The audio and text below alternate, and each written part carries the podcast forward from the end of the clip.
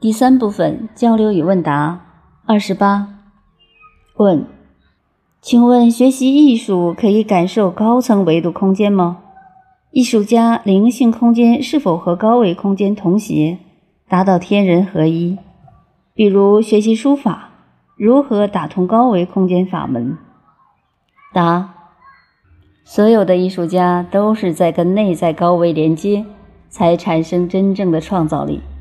创造出来的作品才带着真正的内在能量。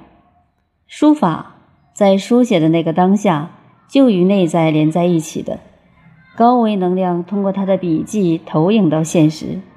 这个文字在那儿，当时书写时候的高维能量分布就在那儿。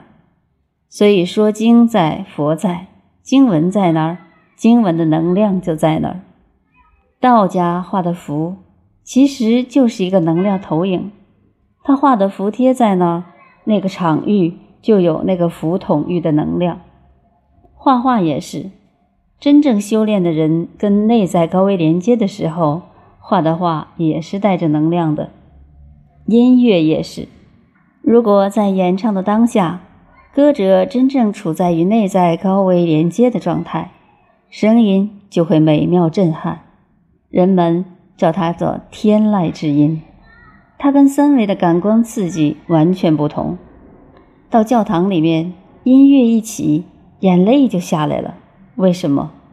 因为那种灌顶，从空中降临下来的感觉，就是在高维能量状态。所有的艺术创作其实都是跟内在高维关联。人类所有发明都是来自高维的灵感。